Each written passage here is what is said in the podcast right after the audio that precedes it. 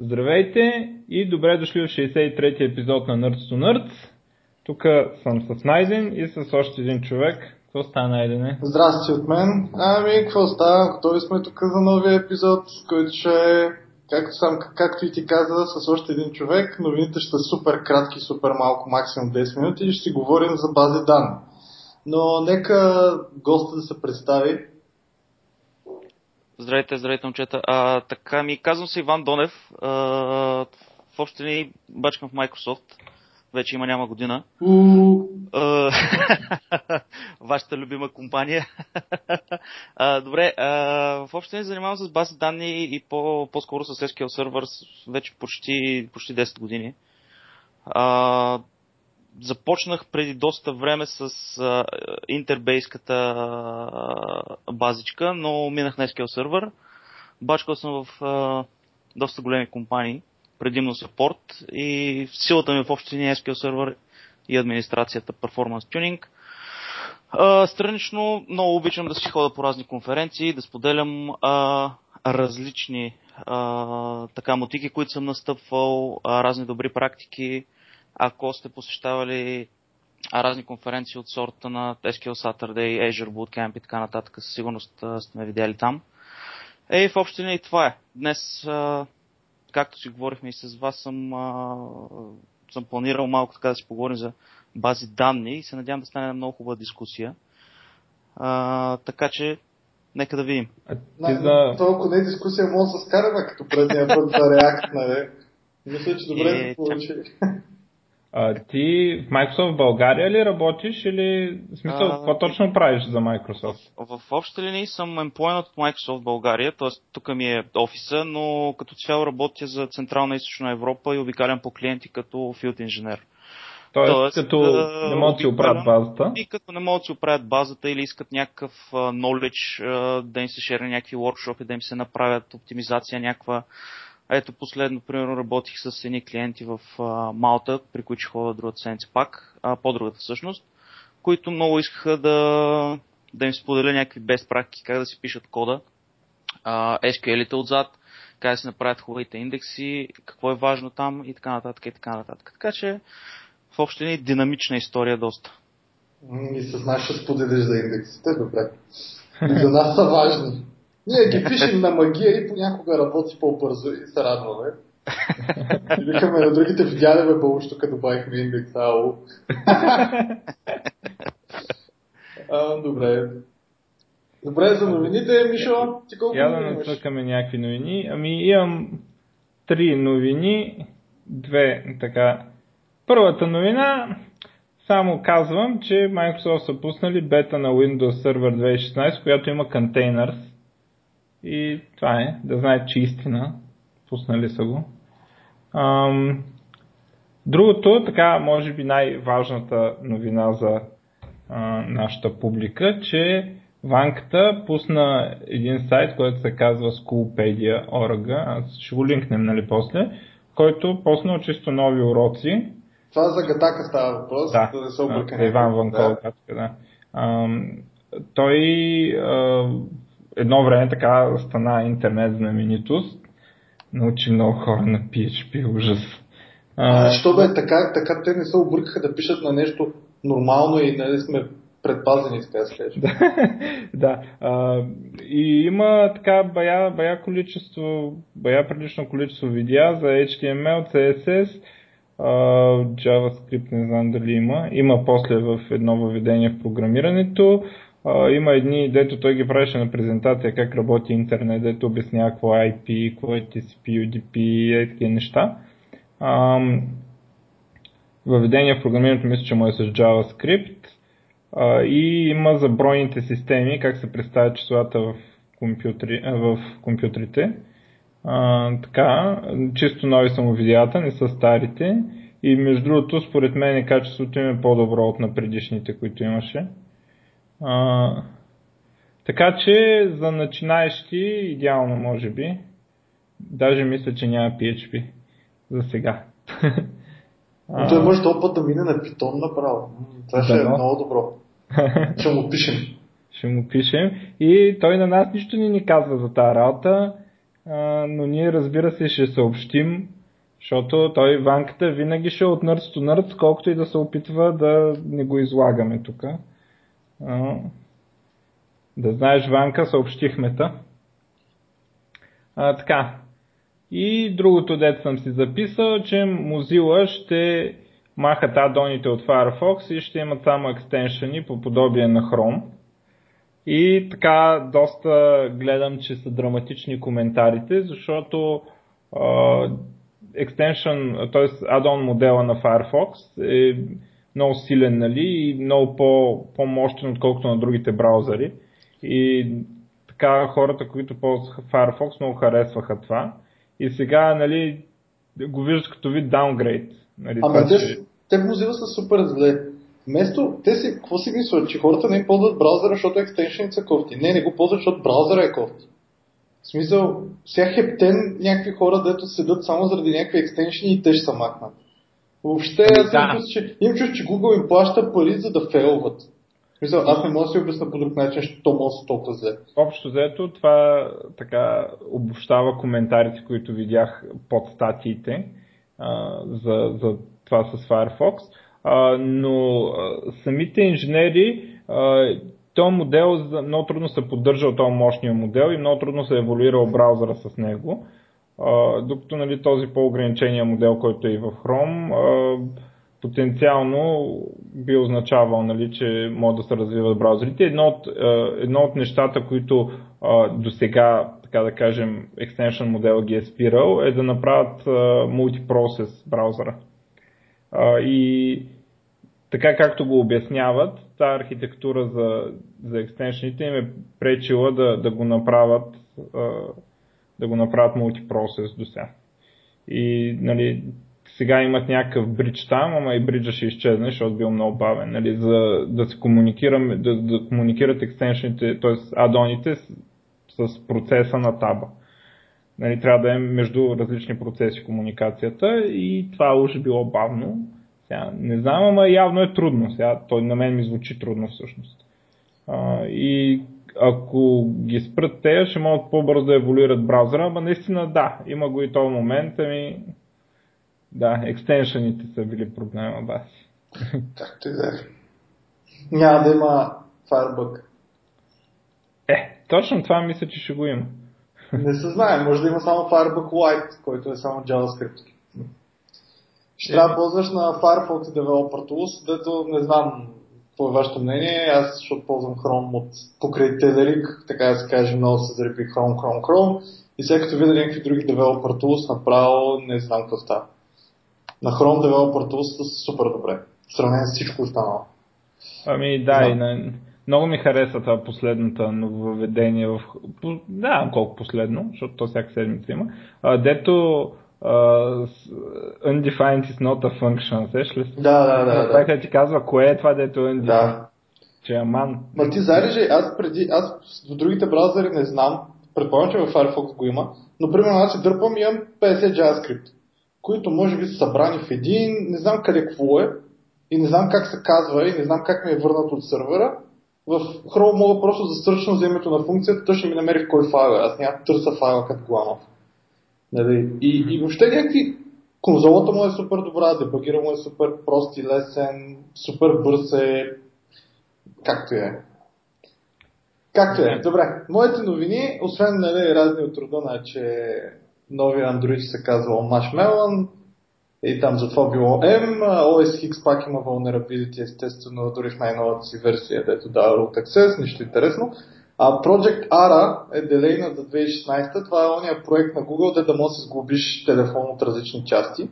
Аз продължавам да не вярвам, че съществува. Ами не, те казват, че съществува, работи си. Проблема е бил с изпускането му, защото те ползват електри... някакви електромагнити за закачане части, като го изпуснеш се разпада. Та не е много... Насметеш така. не е много устойчив на изпускане и затова всъщност твитнали са, че ще го... Не, аз помня го за 2016 и със сигурност няма ползват електромагнити за закачане на частите. Това е там официалното изказване. А, аз много се накефих, не знам колко от вас се кефат на Дисниленд. Обаче мен Дисниленд много забавлява и ще има Star Wars а, зона в Дисниленд и в Disney World. А, така, какво друго имам? Че Windows 10 не може да плейва стари игри, които използват гадни DRM-и. А, от рода yes. на пример за такива игри са първия Sims, Grand Theft Auto тройката, Battlefield 1942 и т.н. и т.н. Няма да ги пускате на Windows 10, така че не всички Много неща... Много игри, между другото, ги има в дърма фри версия. Да, но ако вие сте си купили случайно играта не от Good Old Games, откъде трябва да купувате игри, а от някакви фалшиви сайтове или пък на магазин, от някакви фалшиви магазини на CD, сори ще трябва да свалите крака от Замунда. Да, а, да си играете оригиналната игра. Или там да свалите някакъв no, no CD патч, тъй като няма върват. А, DirectX 12 тестове са били направени. Това е така доста интересно и съответно AMD изкарват много, много по-добри резултати от Nvidia, като Nvidia на някои тестове даже с DirectX 12 са много по-зле, отколкото с DirectX 11. Което е така, нали, ще видим Nvidia какво ще кажат, дали заради драйвера, дали заради какво. Само да кажа, че тук става въпрос за една игра, която е в бета, нали, т.е. това е единствената реална игра, която а, има DirectX 10 за сега и е... DirectX 12 искаш да Да, 12 още, да. 12. А, така че, нали, смисъл, нали, това е много интересен резултат, но да не, да, да не правим, нали, да. смисъл, Nvidia сигурно ще направят нещо, не вярвам да остават нещата така. Сигурно те обикновено Nvidia пускат някакъв пад винаги като излезе някаква игра на драйвери, така че... Ами, Но е, все пак... Значи, примерно на Ars статията говореше за някакви много интересни неща, като например архитектурата на самите GPU-та, че на Nvidia била много добра с DirectX 10 и 11, а, обаче има ли някакви неща и няма ли никаква полза за DirectX 10 и 11, обаче за с DirectX 12 били а, много далавера, като някакви асинхронни pipelines ли, какви бяха някакви такива штороти, което ми направи впечатление, може да се окаже, че проблема е по-сериозен. Така че, а, ако ще си купувате нова видеокарта за бъдеще, за следващите 3 години, изчакайте малко. И да си купете AMD. Може ли? Абе, по-добре е така, да излезе още едно-две неща, да излезе някой друг драйвер и да видим. Да. Но да, резултатите са такива скандални, нали, смисъл. А, другото нещо, дето всъщност аз имам още две супер кратки. Едното е, че Google пуснаха там някакъв рутер с OneHub, който се казва, който изглежда доста добре, ме изглежда с малко кошче. А, те, ти са от, не как се казаха, ти, ти, тъпалинг, тъпалинг им направили. Mm. Anyway, а, и малко да налея паралел с VMware и всякакви подобни говна които са за Mac от рода на там VMware Fusion, които струват пари и то не малко пари, по около 100 долара бяха. Последните версии на тези софтуери са на няма и една година, обаче се е на Windows 10 и не може да се пуснете Windows 10 с стара версия на Parallels Desktop и на VMware Fusion. Трябва да си купите нова, която струва 50 долара. И, и старите версии няма да могат да пускат Windows 10. Така, това за какво го казвам? Защото Microsoft с тази простотия, да че пускат нова версия на всяка година уж, означава, че всъщност ще генерират много пари на някакви софтуери като Parallels Desktop и VMware, които ще кажат, сори пич, купуваш нова версия и само с нея пускаш Windows 10. И според мен цялата екосистема ще, ще тръгне така. Тоест, има нов релиз на, на операционната система, има супер много софтуера за този нов релиз, има следващ релиз, има някакъв софтуер за този следващ релиз и да се поддържа out of the box. И според мен VMware и Parallels са първите, ама това е пълна гадост и мен хич няма кефи. Да не говорим, защото имам Parallels десктоп, няма кефи, защото определено няма да си го купя. Ще чакам да кракне. Си известен пират. А, Windows ми е пиратски. Ама да. Parallels не ми. А, да дойдат там хората, да го арестуват найден, ето, признава в ефир. Аз ще го изтрия по-бързо. А, така. Той мисля, че е такъв, бе. Той не е даже пиратски ми, той си е uh, Windows 7 не genuine, whatever, там седи ми този тъп надпис. А. Ами аз, го, аз, аз си го качих, за да мога да играя на Guild Wars. единственото нещо, което имам в Windows е Guild Wars, тъй като порта на Guild Wars за Mac е доста кофти и по-добре върви на Windows. Така, и последно, най-най-най последно, IntelliJ 15-ката, което е някаква там бета, whatever, не знам какво е. В момента има Early Access Preview Build. А, най-невероятното е, че ви засича навсякъде кода Code Duplication. и ви казва, просто като има някакъв парче код, ви казва, абе това парче код се повтаря еди къде си. Много добро. И можеш да кажеш, нави, навигирай ми до другото парче. С други думи, и мога да кажеш, дай ми дупликейти като това и да не става много по-лесно си рефактор на тези простоти да се повтарят на 15 места. Знаеш, знаеш какво? Аз по принцип съм повтарял код с много интересна причина, че не знам ако го изкарам къде да го сложа. Има ли си такъв проблем? Смисъл някакво парче код, дето... Или хубаво ще го изкарам, ама къде ще седи сега този метод? Е, според зависи за какво се отнася това. Да, бе, да, ама по някой... Когато съседта си го изкарвам. Нали? Винаги имаш най-лошото решение, което пак е по-добро от това да се повтаря на 5 места и това е да имаш utility клас, което е супер гадно, супер лошо и това е най-лошия Да, и това съм правил, ама понякога... Пак е по-добре от това да имаш Значи аз между другото бях в един проект, а, само да кажа, където имаше там един пич, който беше пакистанец, който работеше. Той беше един контролер и съответно имаше нещо от рода на 10 леко различни вюта на... Така 10 леко различни екшена, които показват едно и също.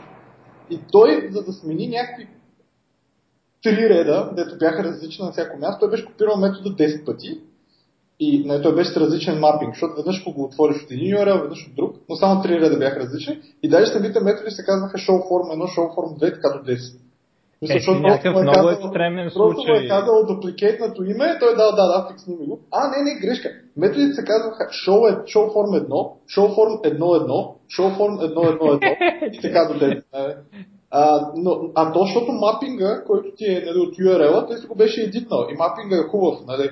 Докато не отвориш класа, няма да видиш какво познаеш в него. И така, да, няма нищо да е, поне така ще излиза хубав warning с да. оранжева лампичка. Ами това е, мога да минаваме, аз предлагам направо към базата. Ами добре, сега за какво ще научим първо?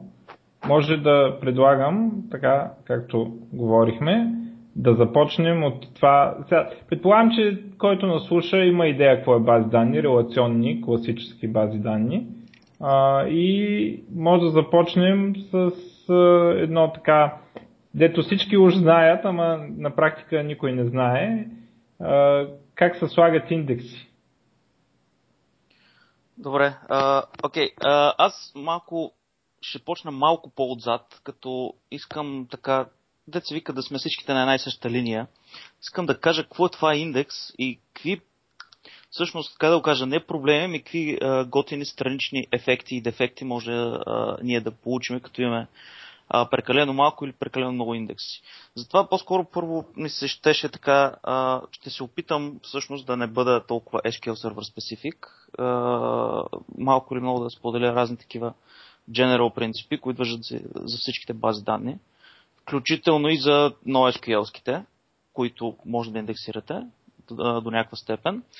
А, така, първо, какво е, за, за какво са ни индексите? В общите ни индекса е нещо, което ти ускорява сърчовете за дадени заявки. Индекса не е нищо друго. В повечето случаи тези индекси са а, допълнителни структури, които живеят в а, вашата база, за които им трябва, на които трябва допълнително място, на, за които трябва допълнително поддръжка от сорта на къде да си инсъртвате или делитвате данни. А, тези данни трябва да, да бъдат детнати в индекса, съответно или да бъдат изтрити от него, или да бъдат вкарани в него.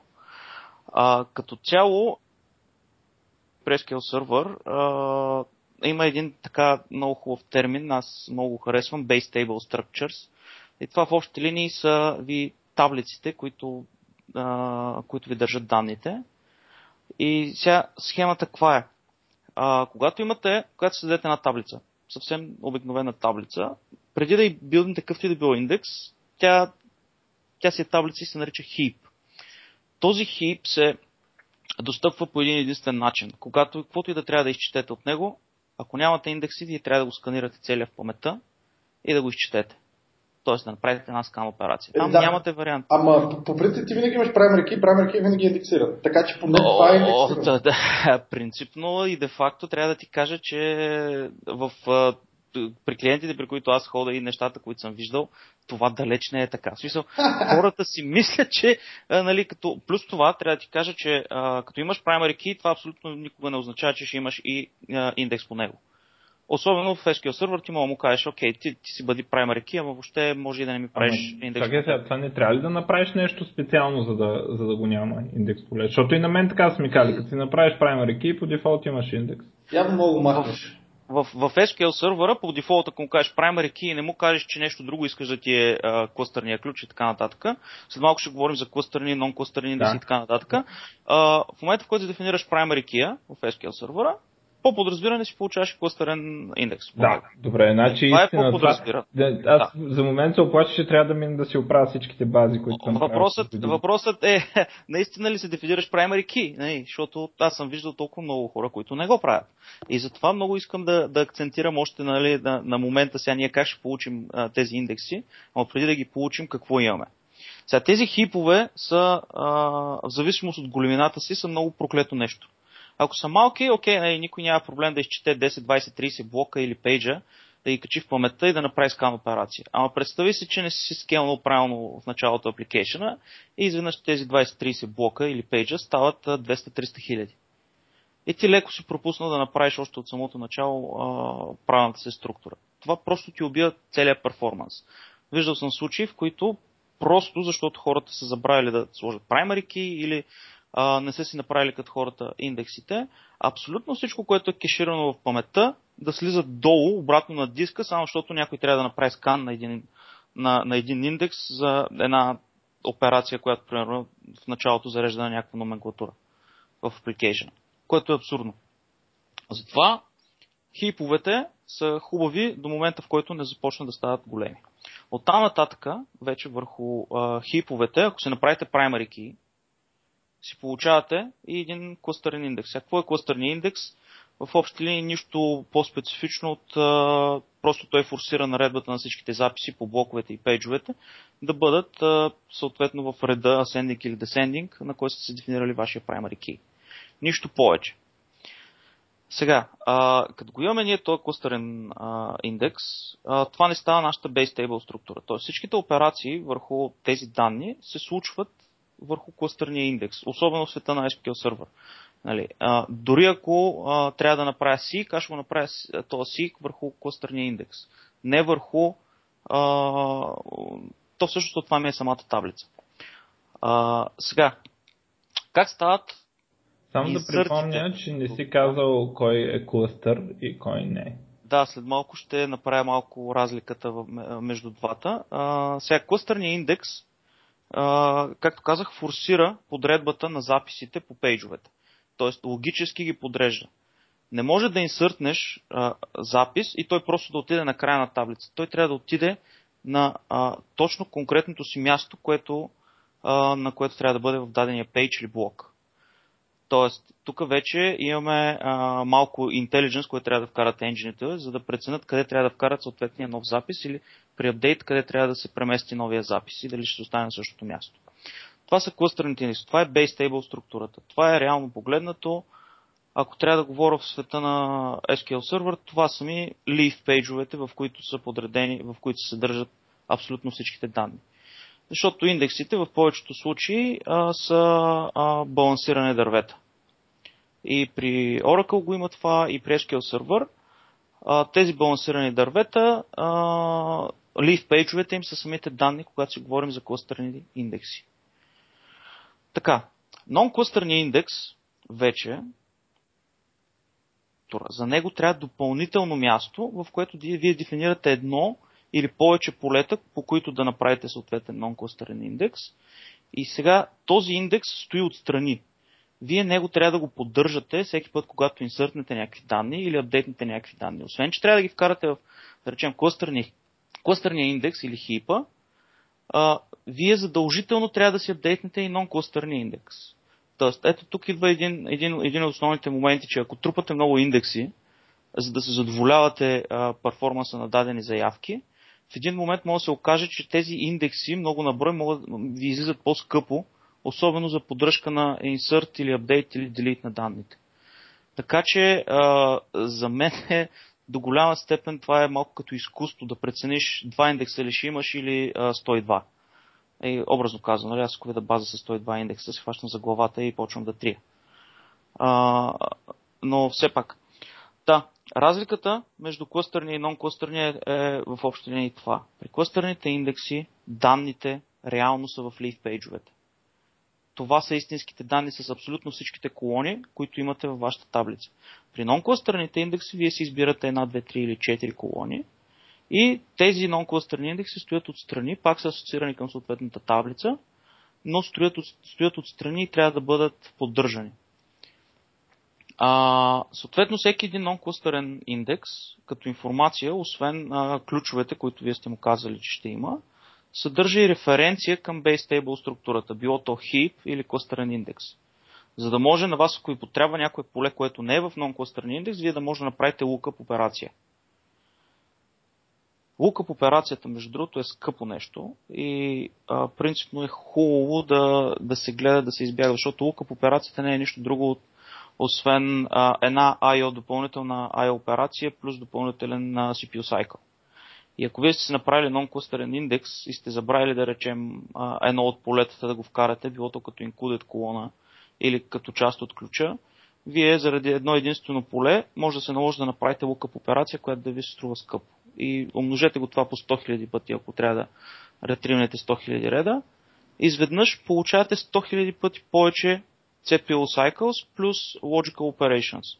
А те в повечето случаи дори не са една, а за да стигнете до дадения запис, който трябва да направите лукъпа, ще трябва да направите две или три итерации по самия индекс без table структурата, защото винаги трябва да прочетете а, винаги трябва да прочетете а,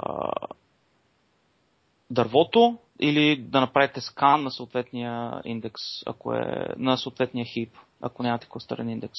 Чакай да. само да питам, ако, защото Давай. тук що каза за non-clustered Значи, ако имам композит индекс, примерно, върху две колони mm. и правя някаква заявка с where върху двете колони, той ще се използва, да, така, винаги. С всичко е а, Не винаги. Не винаги. Сега ще кажа каква е а, схемата, но довърши си въпроса. Да, да кажем, че, окей, между другото, после бих наредил SQL сервер, но както е. Давай. А, ако обаче имаш, примерно, ако имаш индекс върху едната колона и индекс върху другата колона, два, които не, не, са, не е композит върху двете, да.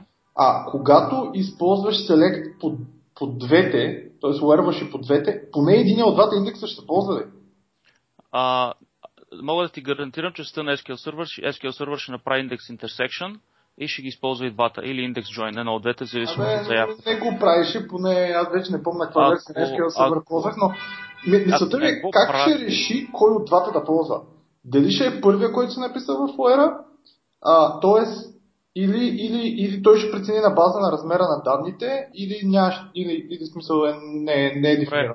ще трябва да вляза дълбоко в света, поне на, в SQL сервера, защото там мога да ти кажа наистина как стоят нещата в, в детайли.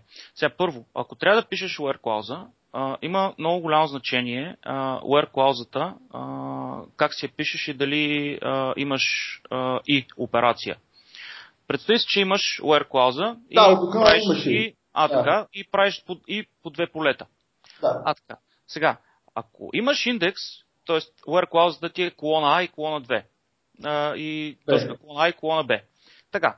И по двете искаш да търсиш нещо. Обаче, ако имаш индекс колона Б, колона А, SQL сервер няма да го използва. Точно това беше супер голям проблем.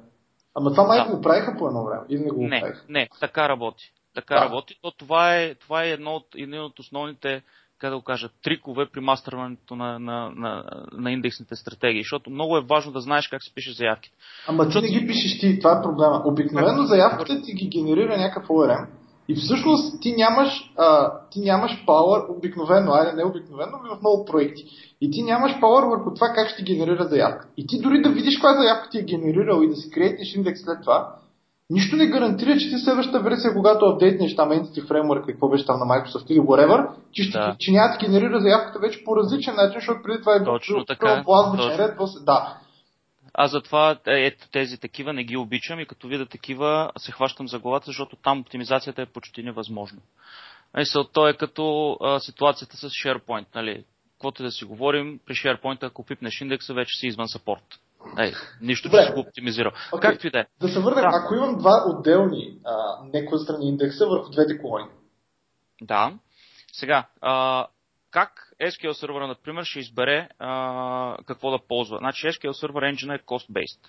Тоест, той преди да, да избере как ще изпълни дадената заявка, преравя сигурно хиляди варианти и комбинации на базата на какви статистики има за твоите данни, за какви индекси съществуват при твоите бази, как са разпределени и така нататък. Той може да прецени дали да ползва тези два индекса или ще ползва клъстърния индекс, ако му е по-ефтино. Например, представи си ситуация, че а, да речем твоята заявка иска да върне в селекта ти имаш абсолютно всичките колони, ама абсолютно всичките колони от таблицата, а пък where клаузата ти е по въпросните а, само две, по които имаш non-клъстърни индекси. Uh-huh. ми SQL сервера, сега ако отиде, види, че има индекси на едното, индекси и на другото, и види, че трябва да върне всичките колони, това за него се това какво означава? Ще трябва да докосне първия индекс, ще трябва да докосне втория индекс и ще трябва да отиде при третия индекс да направи лукъп операция. Uh-huh. Това в общи линии излиза три пъти по-скъпо. От само лукъп. Така, да. от, само, от само просто да отиде до таблицата и да направи един скан на кластърния индекс или сик на кластърния индекс. То сик няма да може да направи, нали, защото ще и то в общи линии да ти направи скан. Отделно има ситуации, в които, примерно, SQL сервера, или то съм почти сигурен, че във всички енджини дори е така, енджина може да прецени, че скан операцията му е много по-ефтина, отколкото да направи seek. Нали, какво представлява? C хваща, отива на root level, проверява а, на къде трябва да отиде наляво надясно, отива intermediate, отива в leaf level и така това са три IO операции, за да върне един единствен ред. Сега, представи си обаче, че искаш да върнеш 90% от данните в тази таблица. Еми за какво да правиш а, 90% по три пъти изчитане, при положение, че SQL сервера или Oracle преценя, вика, бе, аз тук на мен ще ми е по-ефтино да го направя като скан. Така да, че, ясно. А, така че в общи линии много, много добре трябва да се познава как мислят енджините, за да, за да по правилния начин да му подскажеш какво има. А, сега, другото нещо, което е важно тук да спомена. Искам а... само един много нубски да. въпрос. Аз два имам. Много нубски, усещам, че ще се изложа сега, ама индексите помагат ли за сортиране? А, ох, това е малко относително. А, зависи сега, ако имаш индекс, който е така наречения covering индекс, т.е. задоволява една конкретна заявка, ще ти помогне в сортирането. Защото той ще креатна специално за заявката с order by. Смисъл, т.е. той, той не е само where парчетата взима предвид, така ли? Какво се нарича covering индекс? Covering индекс е индекс, който задоволява дадена конкретна заявка. Например, имаш ага. select ABC, where uh, A е 1 и B е 2 е, примерно, и а, цялото това нещо, С колоните са ти в индекса и лидинг колоната ти на индекса е колона А и следващата ти е колона Б. Както си говорихме за преди малко. Това е covering индекс. Тоест, mm-hmm. ти не трябва да ходиш до base table структурата, за да си получиш данните. Ага, разбрах, разбрах, разбрах. Сега, covering индексите са два вида. Нали? Единия, в който си слагаш абсолютно а, всичките а, полета, които ти трябват в ключа, в зависимост, разбира се, от това какво, каква ти е where клаузата, и трябва да се внимава. И другия вариант, през SQL сервера има една така врътка, която се казва included колона, която просто се стои в реда на индекса, по нея не можеш да търсиш, по нея то, то няма нищо общо с ключа, но те просто си върват пакет с нон-клъстърния ред на индекса.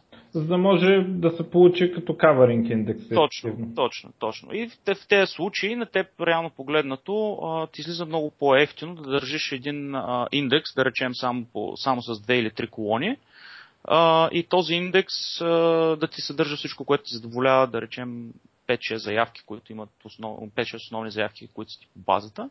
И така няма дори да ходиш в, в Base Table да трябва да правиш сикове, сканове и така нататък по голямата структура.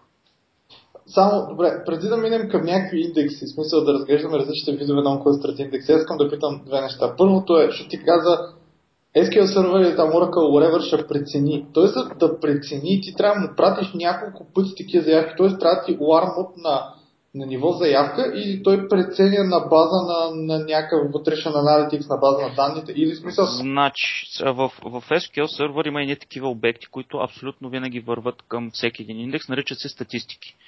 Тези статистики а, в общи линии съдържат няколко неща като информация, предимно селективити, какви стойности, в какви рейнджове а, се развиват стойностите в дадения индекс, в общи хистограма на данните.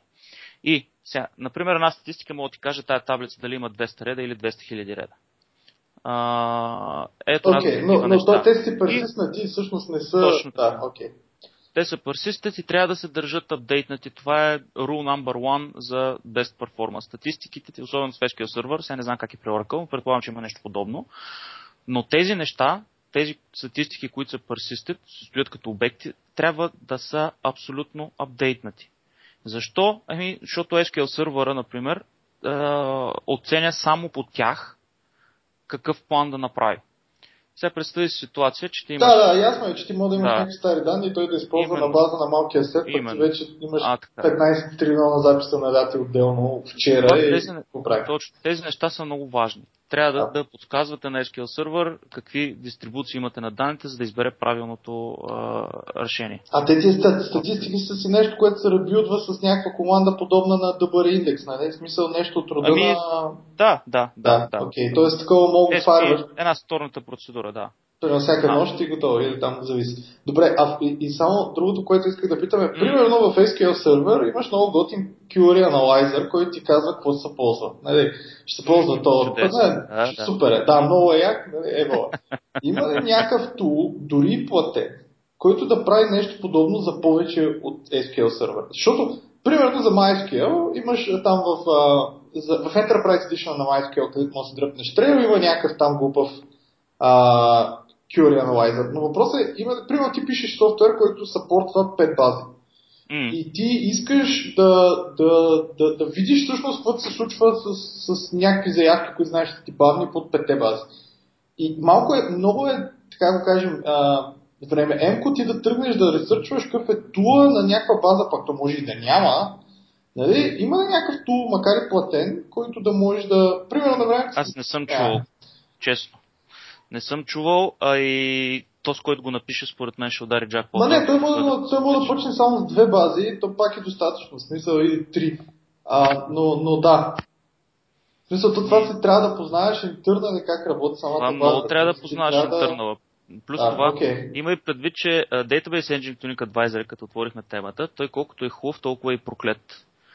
Uh, сигурно всяко ма чуе някой от, от моите шефове ще няма, тук нали, шефове ме... не слушат. Тук шефове не слушат. Ние сме ги отказали отдавна. Аз нямам шефове българи, така че те трудно и ще разберат. Така че, anyway.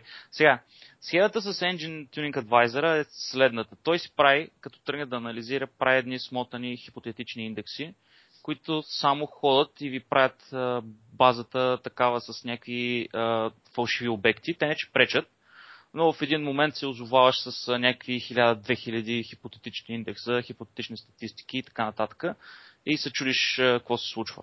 Това е едно на ръка. Второ, Database Engine Tuning Advisor работи на принципа на workload, който ти му подадеш да анализира. Сега съм имал ситуации, в които някакви хора бяха решили да пуснат едночасов workload и Engine Tuning Advisor да го анализира. Ама едночасовия workload, който са взели е в най-низкият период на апликейшена, т.е. когато никой не го ползва в общи линии, когато върват само някакви бекъпи. И какво направи Engine Tuning Advisor? Ми каза, о, те, всичките те индекси тук са ти излишни, защото ти, нищо не ти се случва по базата и аз вземи ги друпни. Ей, така че Engine Tuning Advisor е хубаво нещо, но понякога трябва много да се внимава с него. А, да. Както каза за дропване на индекс и, и преди това, че някакви пикелове не са имали, няма споменавам за кой мобилен оператор български, много са зле. А, бяха, имаха там една база anyway с потребителите си, бяха избрали егенето да им е key. И съответно са появили някакви, а, някакви чужденци, които нямат егене, и съответно какво правят? Какво правят? Ми бяха разкарали така. Еми, сега има, има решение и решение. Нали? Те, те нещата се, се мислят преди да се направят обикновено. А, какво да правиш? Добре, а за чиповете индекси, а, ако ще минаваме, тъй като всъщност те са си clustered и non-clustered и вече non-clustered има много подтипове. Така мога да си го представя. Има ли... А, Ми, аз не бих ги нарекал да, подтипове, нали? Има различни, а, как да кажа, хватки при въпросните нон-кластърни индекси, вече различните им имена, така да се каже. Ами, то, то аз за това искам да питам. Значи, SQL сервер няма идея колко вида индекси има. Три, четири, такива не кластърнати. Колко са, не знам. Еми, не, значи в SQL сервер имам три, три типа индекса. В смисъл, кластърт, Non-clustered, това са row-based индексите и накрая имаме column store индекси. И това са, това са трите големи типа. И в общи линии това е. От там нататък нон-клъстърните, те са филтърни, филтрирани нон-клъстърни индекси. Това филтриране е като expression ли? Или, или точно, не? точно, точно, като expression. Там Тоест, една му кажеш lower, примерно на някакъв lower function и всъщност да пазиш в индекса. Не знам какво е това. Не, да... Expression, in, expression индекса е да можеш да креатнеш индекс върху някаква колона. Например, имаш, имаш, имаш колона name, така. Обаче мога да кажеш, искам а, индекса да ми е expression индекс или function индекс, го наричат lower и съответно ще пази имената всички lowercase. Да мога да правиш търсене lowercase. Да, примерно, ама ти мога да използваш всякакви expression идеи. Не, не, да, т.е. да не ти е колоната както са ти данните, а да е някаква променение върху... Да. върху През SQL сервера не е така. През SQL сервера за тази цел имаме а, такива calculated columns който си го дефинираш като колона в дефиницията на таблицата и вече върху нея си правиш традиционен индекс. Филтрираният индекс е индекс, който в общи линии му казва искам да ми индексираш и да ми държиш в индекса само а, редовете, които отговарят на това условие.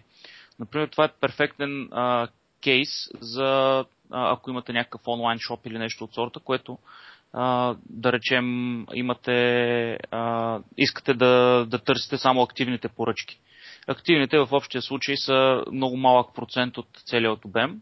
Съвсем спокойно може да се направите филтриран индекс само за активните поръчки, ако имате някакъв флаг там, някакво поле. Или пък, така както си го представям, както много често се прави, данните не се изтриват, а само се маркират като изтрити. Това е другия кейс, да. А, да. Това ще я да кажа, като той каза, че много често за да ти забавя а, едита и ремува на данните, и ядването на данните, нали, някакъв индекс, обаче ти в реална система никога не ремуваш, в реална система много рядко едитваш и в реална система А да ти е... Абе да кажем, че никой не го интересува, че А да ти е бавен. А, защото нали, едва ли ядваш 10 000 и как никой да не Ема, зависи, Ама, зависи. смисъл, че... Сериозните отипита, там имаш големи инсърти. В смисъл, там наистина се гони милисекунди за, за, за реакция. То е така, ама те вероятно и постоянно ги местят в някакви бекъпи и съответно не, не са ти в тази база, която инсъртваш. Нали, тя не ти расте експоненциално в веки. Ема, зависи от имплементацията, трябва да ти кажа. Нали? Сега базите данни ти осигуряват а, а, инструмента, как да го направиш, а обаче ти дали ще го направиш е изцяло твое решение. Значи аз последно не последно, в последните два месеца, последните два месеца въобще се нагледах на решения, които нямат абсолютно никакъв пърджинг, партишенинг, аркайвинг или каквото и да било. И всичко се блъска в една, в една единствена таблица. И това си расте, и расте, и расте, и се държи данни от 2010 и те започват да се чудят какво сега да правим. Тая база стана голяма. Така че а, Добре, аз си, за, индексите само, защото нали, колко вида има. Аз на времето, всъщност, аз, аз занимавам с Java. Тук не знам да знаеш. А, и аз съответно се зарибих по Java от един пич, който се казваш Николай Манчев. Той ще се каже Николай Манчев, не? Mm-hmm. Е в минало време. Yeah. Той водеше курс по Java, в момента се води там Oracle Ace, или там какво се води, а, нали, Oracle, към Oracle обаче, доста години. И той още на времето за Oracle. Ма той вече не бачка към Oracle, май от бая време. А, да, ти, ти не бачкаш, ама той е title Ace, нали ти го дава. Да, в смисъл, това е като MVP-то на Microsoft. Да, нещо подобно. Само, че са много по-малко хора, защото MVP-то Microsoft дават на... Да, то, то за, за SQL има едно мастер ли? Какво е там? Да... Имаше, имаше мастер, вече го затворих, да. Ага, Добре, няма явно маркетинг достатъчно в мастър явно. Всичко е MVP, много е модерно си MVP и аз ще напиша, че съм MVP в мъртвото мъртво, нали? Да. Обаче ще да, знаете, че съм MVP. Нали? Добре. да, uh, anyway, и той когато той водеше курс за Oracle и съответно тогава, тогава мисля, че беше 9 и Oracle, ако не се лъжи. Uh, SQL Server няма идея каква версия беше. Това е било 2 и... Миша, помогни, бе, и 5 може би? Да, знам, да кажем 2.5. И той тогава каза, ами те Microsoft нали, имат 3 индекса и бяха казали, не трябва никакви повече, ама вика в Oracle има 7, нали? така че явно има нужда от повече. И, и съответно винаги съм се чудил, примерно, нали, всяка, всяка база има някакви супер различни индекси, които не са, примерно в Postgres, се спомня, може да имаш индекс върху предикат. С други думи, мога да кажеш, креатни ми индекс, обаче само на редовете, които са активни. Тоест, няма да имаш индекс за останалите редове, които не са активни. А, нали, или, примерно, а, имаш нали, този функшн, за който току-що споменахме а, в Oracle. Имаш този partition индекса, нали, който е а, нали, както и да е. Но имаш, имаш bit3 и bitmap индекс. Предполагам, че и в SQL Server има и двата. Точно така, да. И доколкото знам, bitmap се Не, ползва... Bit, bitmap индекс нямаме, между другото. Ами, Имаме bitmap операция върху индекси, но, но bitmap индекс няма. Доколкото знам, bitmap индекс ползваш върху колони като gender, т.е. където велюто са много малко, а B3 индекс ползваш за колони като name, Да, където да, нали, комбинации да, са да. много. Но въпросът е, че в Oracle имаш а, всичките. Имаш някакви домейн индекси, което даже не ми е много ясно за какво служи. А, и, и съответно, но, чуда се изобщо за какво в Microsoft SQL уж нали, там са конкурира с Oracle. Аз не смятам, че се конкурира, да кажем, че се конкурира с MySQL. Но, но Microsoft си мисля, че се конкурира с Oracle. И не знам защо, смисъл има... Има... Какво беше това? Ама, Какво не знам. опита с MySQL се конкурира, моля? Ами, а- ами, защото аз ги слагам на същото ниво. С нали? Postgre да не, Postgres много по-добре. А, там в някакви... Тук е било убити, ама с то текстов файл MySQL да говориш чак. Ама няма текстов под конзола. В е- SQL сервер някакви а, там аз се чудих с този дъбър индекс, за какъв подявалец трябва да го викам и да има едно, не ти можеш да обясниш, Ивана, някаква фрагмент. В смисъл, имаш фрагментация на индексите и имаш някаква настройка на там колко процента да ти се взимат, за да не са... Еми, фраг- има, Ай, има. как, Те, те са deep, deep dive. Значи, първо DBIR индекс, забрави го, за това вече е архаична история. Има си много по-съвремени и актуални команди. Те са alter table, alter index, дрън дрън. Как А т.е. Е вече като алтер нещо автоматично ти рънва реиндекса. Не, не, не, в смисъл мога му кажеш alter table, rebuild индекс и така нататък. В смисъл да му кажеш конкретния индекс да го ребилдне. Не DBIR индекс и така нататък. Добре. А, сега, това с фрагментацията, а, как да кажа, аз имам едно малко по-специфично мнение от а, традиционно разпространеното. За мен е по-важно статистиките да са ми апдейтнати, за да може SQL да знае какви данни имам, а не те как са ми разхвърляни по диск. Това с фрагментацията е много, в повечето случаи се казва, че абе се като е фрагментиран, имаш а, performance защото виждаш ли механичните, това, там долу механиката ще се върти повече. Ми да, ама традиционните вече съвременни машини всичките върват на, на, на някакви дасове, някакви санове, върват на някакви големи животни, които това е последното нещо, което се интересуват, нали, а, още повече ти имаш един abstraction layer с някакви storage пулове, върху които си качваш данните. Така че това няма много голямо значение, ако трябва да бъда честен и, и това опита ми до голяма степен го, го, го показва. Това сигурно е само ако великия вебсайт Does Your Data Fit in RAM ти покаже, че не, не фитва, нали? Много хубав вебсайт. а, аз, това с фитването мога да говорим после, но то, да, може да видиш колко в момента може да фитнеш. Нали? Е, аз, аз не Да, мога да да. спомня как беше URL-ато. Е, Data Fit in RAM. То беше някъде А, из- Your Data Fits in RAM. Той е като, като такова. да. И си пишеш, тук примерно си пишеш, да кажем 50 гигабайта, че имаш. И то ти казва, да, твоята, твоите данни се събират в рама и може да цъкнеш какъв сървър трябва да си купиш. Излиза ти линк към сървъри, нали, дето имат 50 гигабайта рам. Много добро. Да, велик сайт. А, добре, а за индексите можеш ли да кажеш смисъл, смисъл в SQL сервер? Аз SQL сервер, честно казано, в смисъл, както казах, имам нелегален Windows, нали, дори не мога да си го инсталирам, защото той май вървеше само на някакви такива операционни системи за секретарки. А, и, и, и всъщност може да изредиш, просто поне да знаем и нали, предполагам, че повечето хора, които слушат Nerds Nerds са .NET, защото нали, заради НДОД, не заради друго. Да. А, нали, а, да, да изредиш просто, защото каза, нали, че а, колко битмап, че няма. Не така. Тоест, какви са всъщност всички, които, всички а, non-clustered индекси, които има в SQL сервер. И кога да ползваме кой от тях. Нали, юник е ясно. Е, добре, на, значи повтарям пак. Е, индекс, нещата са ясни там. Ясно. Role-based и така нататък подреждаме данните. Non-клъстърните индекси са такива, които живеят отстрани. Те нямат типове в общи линии. Имаш, имаш малки разновидности. Едната от разновидностите това е а, филтрирания индекс. В общи линии това е. Филтърт индекс, който а, правиш само върху част от данните на върху base table структурата. Както си говорихме с примера с а, там флага deleted или флага активен или каквото и да било там. А, има а, една, то не би го казал разновидност, но така наречените covering indexes. След тези covering indexes се постигат по два начина. Вариант едно. Вкарвате всичко в ключовете, в ключа на съответния индекс и вашите заявки просто отиват и си работят само с този индекс, без да отиват до base table структурата. Втория вариант е да използвате included колоните на non-клъстърния индекс. В общи линии това е. Значи аз доколкото разбирам, а, включително и с това с Computed Column, mm-hmm. а, че явно подхода в SQL сервери не са правят много видове индекси, а да има други фичъри, които могат да се добавят точно. примерно към всеки точно, индекс точно. и да, да си сглобиш твоя тип, който би бил на готово, примерно, в Oracle. Точно. Ма, не, той в Oracle са той, expression, той expression индекс, Expression индекса в Oracle, това, което разбрах в общи линии е, че ти няма нужда да се дефинираш допълнителна изкуствена колона, така да го кажем, върху която да правиш индекса, ами директно индекса ще, ще ги съдържа тези данни.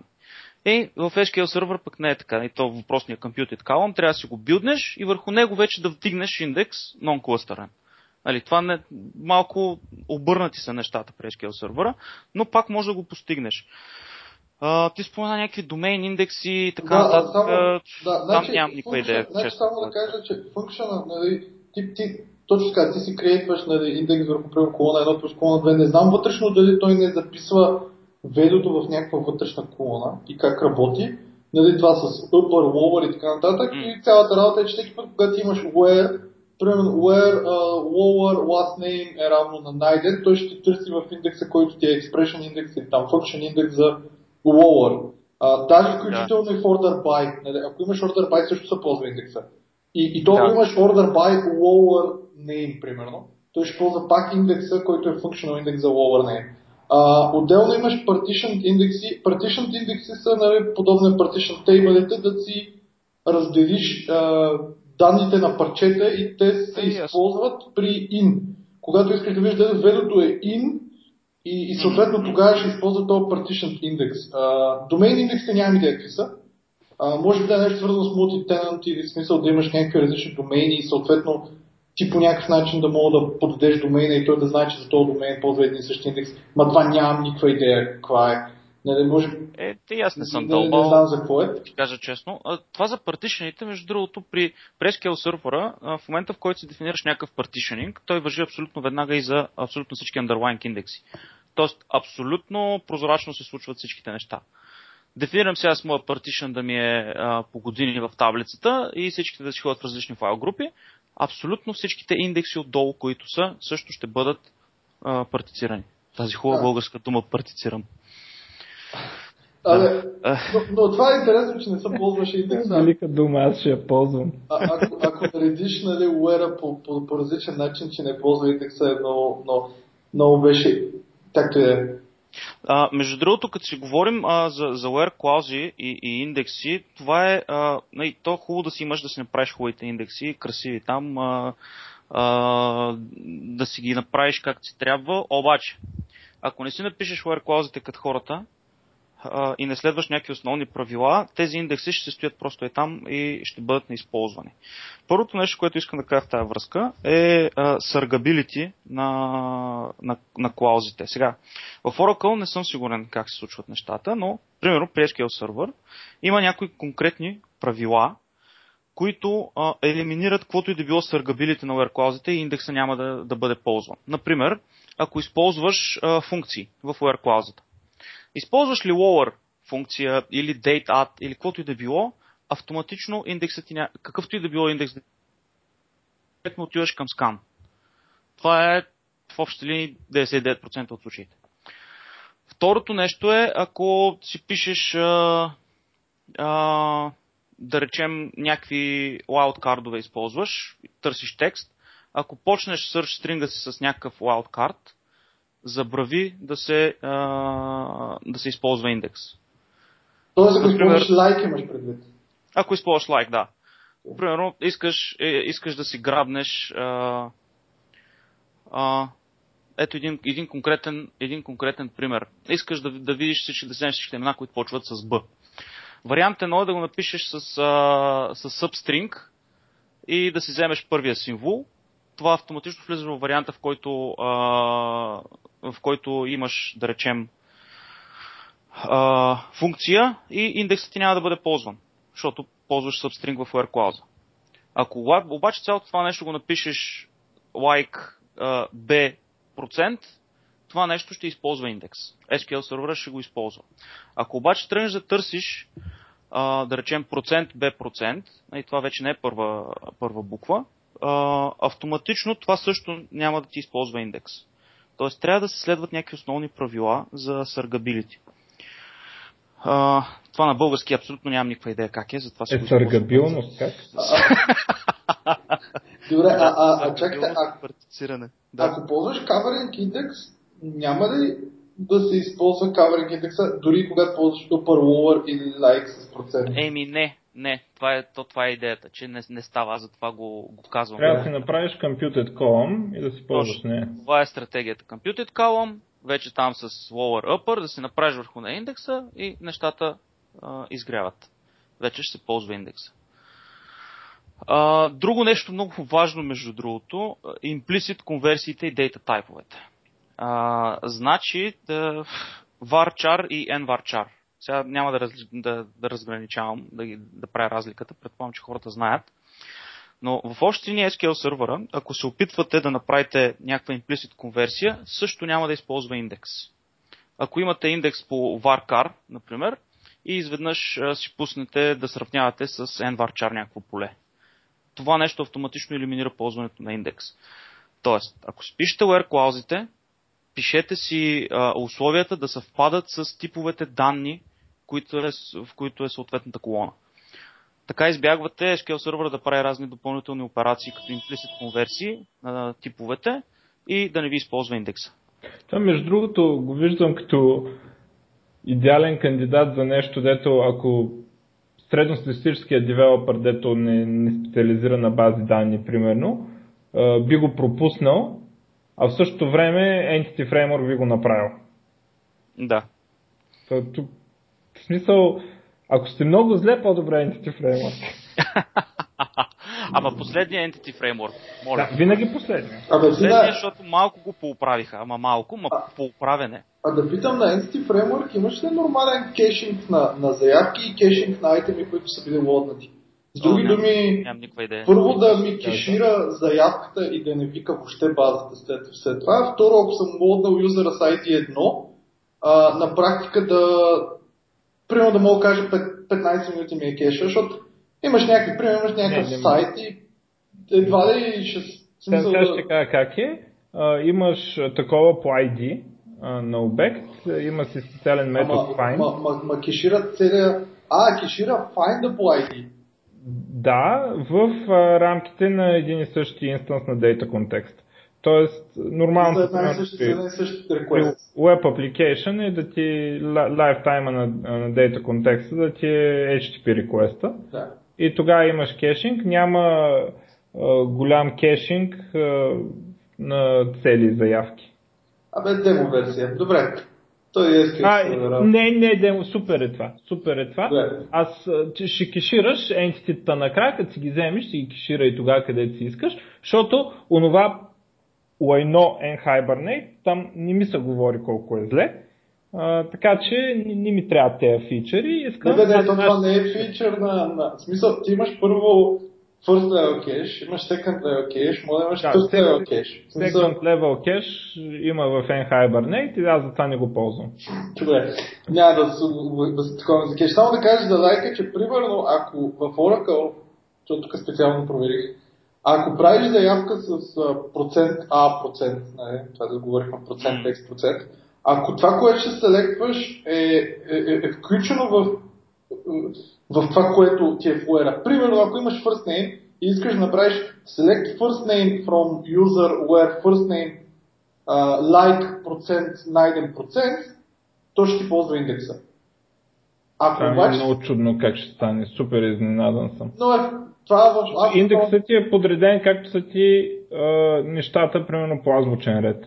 Как ще не направи претърсване за средата на стринга? Не може да си го представя. В аз то ме отговор. Обаче, ако направиш, примерно, first name и last name, а, то така или че трябва да ти събере last name и да ти го вземе, тогава ще направи lookup. В смисъл, а, така че няма да ползва индекс. Това е много интересно, не го знаех аз. Това да, е то, защото, защото не се занимавам да, с Oracle, да. А другото е тук, гледам, че примерно в... Да не би да има предвид, че ще гледа само в индексите, за да, за да намери там данните, а не че използва индекса като data structure. Тоест, че някакси ще направи нещо като full table scan, ама само на индекса, примерно. Възможно е. Ще използва индекса да и няма да пипа другите данни, но това Еми, е... Да, т.е. може да не направи ридове на базата, обаче няма да използва data structure, т.е пак ще имаш линейно търсене в индекса, просто ще в... Примерно няма да ти удари диска толкова често. Нямам идея. Ето, това е по същия начин работи в SQL, но пък губиш сика. В смисъл... Нямам идея. А, а, а, другото е, тук има някакво е, SQLite. Това не беше пак нещо свързано с Microsoft? Не беше. Аз не съм го ползвал никога. Как е? Ама те май Microsoft... Друго е това те, нещо. Те, да, те обичат да си кръщават нещата с SQL, пък не, то всичко е не, е SQL. Не, това е онова, дето си го турваш на Android там, да имаш база данни. Добре, тук има, примерно, има някакви partial индекси, които могат да се креатват. Uh, които да се ползват точно в кейсове като like, uh, match, uh, regular expression и т.н. и окей, да, явно в Android мога да се пусна нещо, да, да, ми, да, да ми върви индекс с like, нали? Виж, това е доста притеснително. Виж сега, тези детски бази данни за телефончета, нали да не ги обсъждаме? Не, знам, аз, аз нямам идея, аз просто искам да видя дали има някаква възможност да сложиш индекс върху да, лайк. Да правим, ако искаме това да направим?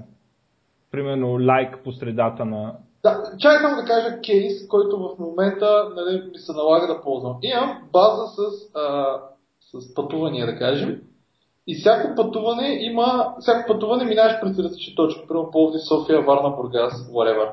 И имаш човека, примерно, се опитва да търси и той може да напише само Плов, примерно. И аз първо, че трябва да направя джойн с няколко таблици, защото аз трябва да джойна пътуването с някакви рутове, с някакви points of interest и да и да направи лайк върху града, тайтъла на пътуването, защото може пък Плов да е част от тайтъла, човек, който е направил пътуването, защото му пешо нали, да се казва Плов, както и всяко от точките в джойна на Point of Interest, който е закачен към mm. текущо пътуване. И това е супер чест кейс. Искаш да направиш search на сайт, който не искаш да ползваш Elasticsearch или Solar или нещо, което работи, yeah. а искаш да ползваш SQL сервер някакъв и съответно ти трябва лайк, like, защото Еми, правиш, ако, ако имаш, ако ти трябва scalability и работиш с големи данни, използваш Full Text Search. Да, да. Правиш си Full Text Search каталог и върху него вече може да имаш семантично търсене и така нататък и така нататък. Но това е допълнителна структура и допълнително трябва да си инвестираш в синтаксис и дрън, дрън, дрън. Но искаш да кажеш, че синтакси по никакъв начин не можеш да... В смисъл, защото ти имаш първо джойновете. Аз ти на джойновете имаш пикеве навсякъде, нали? Ти имаш там main, main to main таблици, но той имаш пикеве за джойновете. И имаш mm. много лайкове. Искаш да кажеш, че по никакъв начин лайковете не... Ами ако, ако са с кардове отпред, с не. кардове са. Не, в смисъл, може му помогнеш с по-малки индекси, да прави на скан на по-малки индекси. А, това, което си говорихме преди малко, да не ти ходи до base table структурата, но, но това е the best. Искам да питам... А, аз само искам да кажа нещо, което е необяснимо за мен. А, значи, горе-долу, окей, сега точно такъв къвто казвам, ти искаш да селекнеш трипове, да джойнеш рутове и тия рутове да ги джойнеш полове и да направиш лайк по на трип полета и т.н. и т.н. Факт е обаче, всякъде е лайк. Няма никакъв лайк, който не е с лайк и ти обикновено селектваш, ако не се лъжа в случая, селектваш абсолютно всичко на трипа. Тоест, резултата от това търсене ти е на трипове цени, имена и т.н. Въпреки това, на MySQL при поставяне на различни индекси на колоните, върху които търсиш слайк, перформансът се подобри.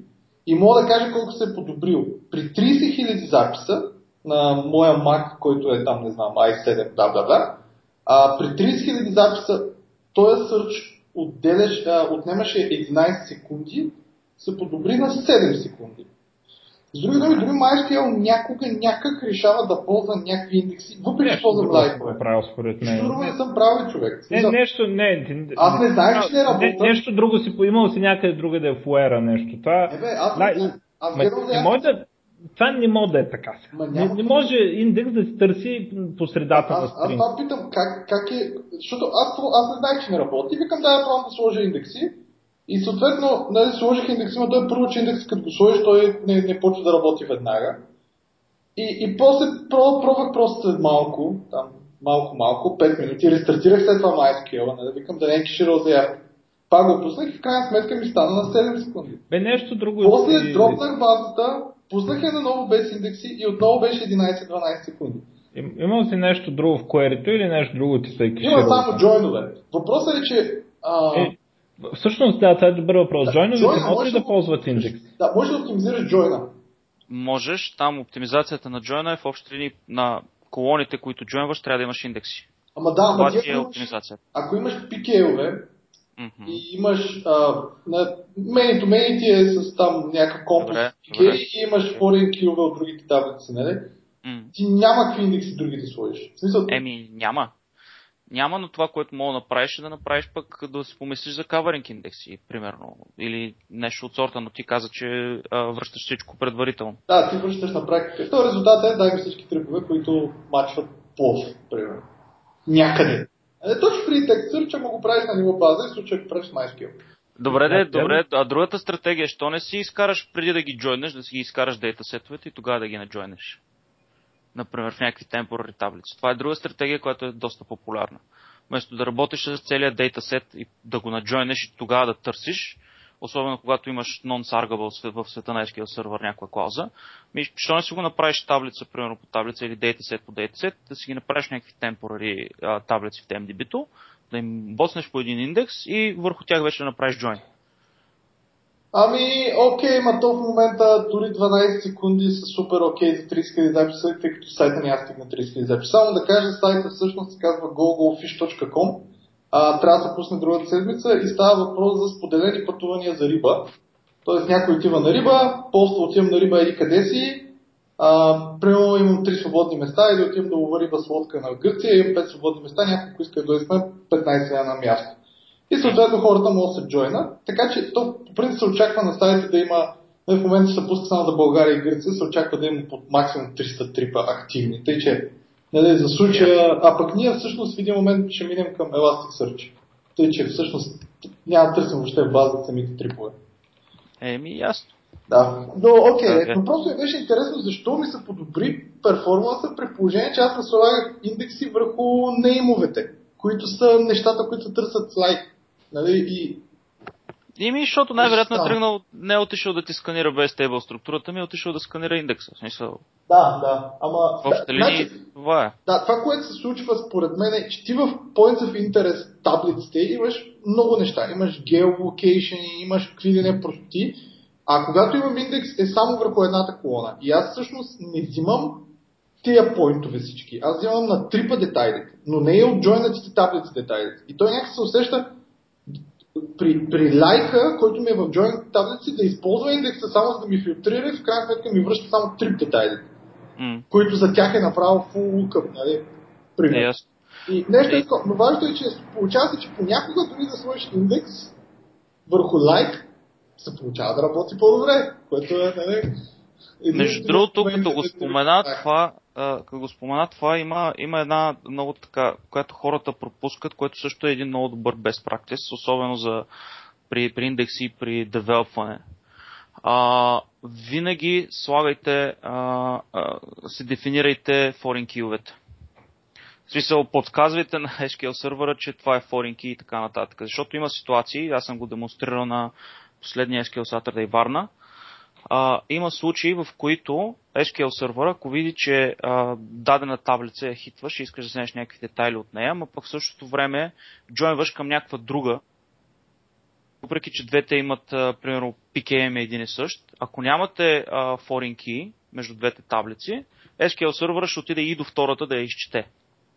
Ако имате обаче foreign key, SQL сервер въобще няма да, да, да докосне втората. Сега аз ме е малко трудно да го обясня така. Това не е специфично само за SQL сервер? Ами не, мисля, че е специфично за всички database енджини. Тоест, хубаво е да подсказвате на енджините, а, че си имат, а, че има някакъв а, foreign key relationship там, който а, може да ви спести ходенето до втората таблица, ако наистина може. Значи, защото аз друго, друга история имаме, имахме десета, всъщност работя в а, е, компания, която прави e-commerce платформа. И генерираме много голямо дърво, нали, с таблици, с foreign cube и всичко. И сега проблема, който имахме е, че когато се опиташ да ремувнеш нещо, а, примерно се опиташ да изтриеш whatever, имаме адски много foreign key към това нещо и съответно това нещо не може да се ремувне, защото някакъв foreign key фейлва. И ние тогава благодарихме Stack Overflow и навсякъде, всъщност трябва да ни foreign queue защото ние ползваме Hibernate в случая, не N-Hibernate, нормалния Hibernate, той ти генерира SQL, мога да кажем да ни генерира foreign queue. И повече хора бяха казали, че това е по принцип само за консистентност на данните. Не е, не е перформанс плюс. Аз съм 100% сигурен, това беше преди 6 месеца. Еми, чудесно, ама да. SQL сервер е перформанс плюс. А да, ние не бяхме питали нещо специфично за база. Може би наистина в повечето, в някои бази няма значение. Всъщност, Нали, това как го фикснахме, не знам Entity Framework, даже ми е интересно да има нещо такова. Но това какво, направихме ние с помощта на Иван Иванов, това е а, един пич, който работи в SAP и който е част от българската Java потребителска група. Също той вика, абе в Java Persistence API имаше remove listener.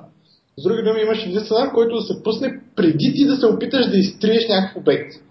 И това, което ние направихме е преди примерно ти изтриваш юзър, то хваща юзъра и се опитва да намери от целия entity graph с всички entity има ли entity, които сочат на ниво ORM към текущия юзър и ако има такива да им седне юзерите на null, така че юзера да се замине, foreign queue да не фейлнат и примерно ордерите на юзера или whatever на юзера да си останат. Защото юзера може да е креатнал продукти и той да има е автор и е малко тъпо да изчезнат продукти, защото си изтрил юзера. Не? това е тъпа идея. Да ги разкачи. Въпросът е, че това работи. В смисъл, защото ти иначе някакво направиш. Иначе, защото ти не искаш да няма направиш... да го триеш този юзър, скриваш го там и това. Ама, е. ма, ма, той е REST API, човек. Ти искаш да направиш REST call и клиента да може да изтрие всяко нещо. Клиента не го интересува, разбираш ли? Ти правиш API. Какъв е това? Това, това е много... Добре, зарежи юзера. Представи си, Тогава да имаш... имаш форинки изобщо така поставям въпрос. Когато не минаваш през, през този API, тогава нямаш лисънера. И а тогава е това foreign key, като ти си го валетваш и си го слагаш си. На мен не ми трябва, между другото. В смисъл, единствената Еми, тогава причина... махнете го това foreign key. Ама не е точно така, защото ето, оказа, че foreign key явно има плюс в SQL сервер. Иначе всъщност това беше другия вариант. Да махнем foreign key защото ние така иначе не ни трябва. В смисъл, но хората казаха, не, това води до в един момент да имаш консистентно на ниво база. Ма не, те, тия ти, ти нямаш проблем да имаш foreign queue, който да е null, да е nullable. Нали? Ти просто го сетваш на null. Точка. Просто става автоматично, разбираш? Все едно аз ако знам, че представи си, че ти имаш, примерно, продукти. Okay? И продуктите могат да се продават в различни, примерно се продават на каси, на бутилка, различни такива юнити. И представи си, че ти искаш да изтриеш някакъв юнит, да кажем. Или искаш да изтриеш някакъв продукт ти имаш и от двете страни релация, или там, аре както е, случая не е баш така, ама да кажем, че мога да имаш някаква завъртяна релация. Ти няма да искаш това, че изтриваш юнит да ти изтрие прайса, а това, че изтриваш прайса да ти изтрие продукта или някаква така луда каскадност. Или ти няма да искаш да кажеш на юнит, ми не мога да го изтриеш, защото има прайс към него. Ти отиваш да изтриваш прайс. Еми не мога да го изтриеш пич, защото имаш продукт към него. Отиваш да изтриеш продукт. Не можеш, защото имаш каталог. Да няма да Не можеш, защото имаш ордери отиваш да стриш орда. Не можеш, защото имаш юзър. Ма точно така, юзър... няма да триеш. Какво толкова? Е, няма да триеш, няма да. Това е точно. Когато правиш API, трябва да дадеш възможност на човека, който използва API, да си го направи. Ти в твоето такова си викаш изделите true и това е. Ама не, не, ти не, ти не правиш сервис като хостинг. Ти искаш да му го дадеш и той да си, той, той си използва неговата си база, която е негова. Той така не, че може да отиде на SQL ниво и да го изтрие. Не, не може, защото има foreign key. Не, това не, не може, бе. Просто следва, следва си ръчно на null това, което е, примерно, в случая продукта. Всички продукти, където... Как, как, защо е доста е nullable? Как тази колона е nullable изобщо? Е, защото първоначално мога да го създадеш и мога да го създадеш преди да имаш юнит или след като имаш юнит. Вие имате бати смешна стата, честно. Ти не, ама ти не знаеш по какъв ред юзъра ще си импортне. си в MongoDB и там, дето няма значение има ли, няма ли такива релации, майната им на релациите. А, то не е баш така. Каквото е, някакво, а, има логическа релация, ама физически ще я затрием, за да може оня да изтрие, не знам си кой, кой запис. Това бати нелогично, то тогава просто не ги слагай тези неща, щом няма значение. варианта. Ма явно има значение за перформанс. Просто ме беше интересно. Само в SQL сервер е така или в други.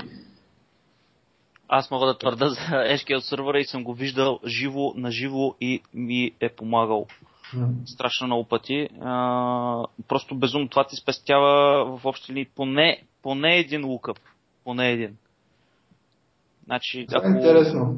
Да, между другото, в а, кода, който имам за SQL Server 384 във Варна, който беше, ние ще го поснем като линк, ще ви пратам чета, а, да го включим. А, там в демата ги, го има точно това. А, referential Integrity. А, така че а, хората ще могат да си го пробват да го видят и наистина ще го видите в действие. А, добре, а, момчета, нещо много важно за индексите, което все още не съм казал и което много ми се иска да спомена, е за Column Store. Или до сега всичките индекси, за които си ги говорихме, са тези, които са role-based. Тоест всичките тези структури, които си говорим, те съхраняват нещата ред по ред. По пейджовете или блоковете. Сега има, в Oracle се казва in memory, а, точно така, in memory, а пък в SQL Server се казва column store index. Като цяло, това в общи линии а, използва компресия плюс съхраняване на данните по колония, не по редове.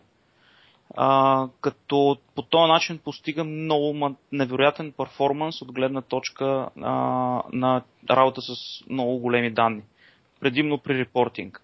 Сега за OLTP системи това няма да ви върши работа, защото на това нещо силата му е да работи наистина с а, хиляди милиони редове, които да ви ги връща на батч принцип, а не на roll принцип, role-based mode. Така че също е много важно да се, да се знаят този тип индекси. Те са за data warehouse, за някакъв репортинг. Сега в новия SQL Server 2016 вече излиза, предполагам, че до година по някое време. Някъде в началото, може би. Там ще има role-based плюс column store индекс едновременно ще могат да съществуват върху една и съща таблица и така да се каже да са live. А, към момента в 2014 може да имате а, column store индекси, които да задоволяват някакви конкретни а, заявки, non-cluster column store индекси или clustered column store а, но просто данните ви са организирани и се запазват по колони. Тоест в пейджа долу или в блока стои колоната, цялата колона, която се компресира на базата на повтарящите се стойности и по този начин се, се използва супер малко място и се постига невероятен перформанс. Така, това е, а, което исках да кажа а, като допълнение а, за Data Warehouse. Сега при Oracle са малко по-различни нещата, доколкото успя да прочета. Uh, in memory тези индекси, те използват Column Store плюс компресия и в общи линии стоят в, uh, сам в паметта. Uh, те не са disk-based структури, както при SQL сервера. И това всъщност ги прави допълнително още по-оптимални, но за сметка на цената на на ръмта, която трябва да платите нали, в общи линии, защото това означава да имате копия на таблицата си в паметта. Ръмта е ефтина. Е, ръмта е ефтина, ама сървъра дали има толкова много слотове е друг въпрос. Сайта на Миша е на по Да. Your data fits in RAM. А, а, а тук, между другото, пък виждам някакъв отговор. Да, защото аз се опитах да намеря, но ние не можах да го намеря. Тук някакъв пич точно ме питал за SQL сервер, между другото. Имал към 4 гигабайта и трябва да ми uh, foreign cube за перформанс. Някакъм отговорил, че foreign cube не импруват перформанс. In fact, they occur a small, a, small performance penalty on all write operations to ensure that the constraint is followed. Обаче е, да. не съм много, обаче не знам. В смисъл, може би е за, за перформанс пеналтито съм съгласен, и все пак е check constraint, който трябва да мине една операция да го провери. Но от гледна точка на Curie, значи това а, а т.е. доколкото знам, Просто ти можеш... пропуснали. ти можеш да, а ти можеш да спреш чековете на ниво SQL сервер, вероятно за foreign key Защото значи на MySQL имаш флаг, казваш foreign, примерно foreign key, чек, нещо е такова.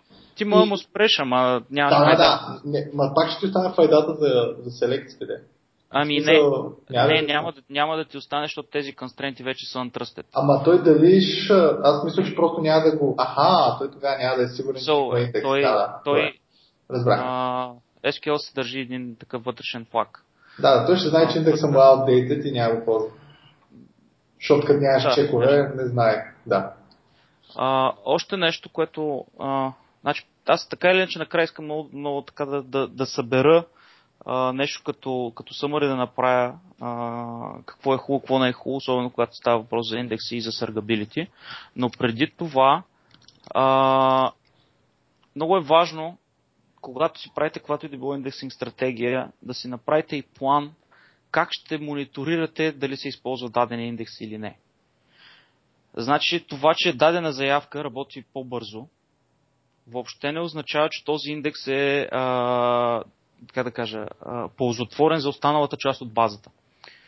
Защото ако този индекс по някаква причина е направен така, че за дадена заявка генерира сикове и работи страхотно, но за 90 други заявки генерира само additional сканове, които пречат, или пък този индекс въобще не се използва, а, само се апдейтва, а, в, в общи ни може да ви пострада доста сериозно перформанса. Така че, а, в SQL сервера има DMV-та, а, с които може да мониторирате това. Те ви дават абсолютно веднага данни. Колко четене и колко писания имате по вашия индекс. И ако писанията са ви повече от четенията, би трябвало да се замислите въобще дали този индекс трябва да бъде там. Като под четения разбирайте лукъпи, сканове и сикове. Всичко това е разбито. В SQL сервера го, го има като статистика, най-вероятно го има и в Oracle, както и в всички останали енджини. Просто трябва да се поразроите. А, от, а, във връзка с това, а, въобще много хубаво трябва да си направите един такъв планинг и въобще не трябва да се страхувате да си правите индекси и да си ги дропите, защото точно благодарение на тези статистики, които може да видите в реално време, веднага ще разберете дали този индекс, дето сте го а, сложили там, е добър или не. Така че, а, от гледна точка на това, когато тренете да си правите индексинг стратегия, планирайте и как точно, направите си заявките, как точно да гледате дали индексите се използват или не. Защото това е важно. Като направите днеска едни индекси, след един месец тези индекси вече може да не се използват и само да се пречкат, просто защото вече данните ви са се променили коренно. Или пък по някаква причина статистиките ви не са апдейтнати и SQL сервера не ги използват тези индекси. Но следете, много често това е важно за една добра индексна стратегия, следете как се използват индексите ви. Хубаво е да се направи бейслайн, за да се знае. Индекси, които имат 90% повече писане, отколкото четене, са скъпи индекси. Те буквално стоят е там, да вземат място. Да, така, в общи линии. А, да те питам само тук два въпроса. Първият е, ако трябва нали, ти да, примерно, представи си имаш безкрайно много пари, трябва да избереш имаш някакъв клиент, дето има невероятните там терабайти, whatever данни, ти трябва да, да препоръчаш какво да ползва.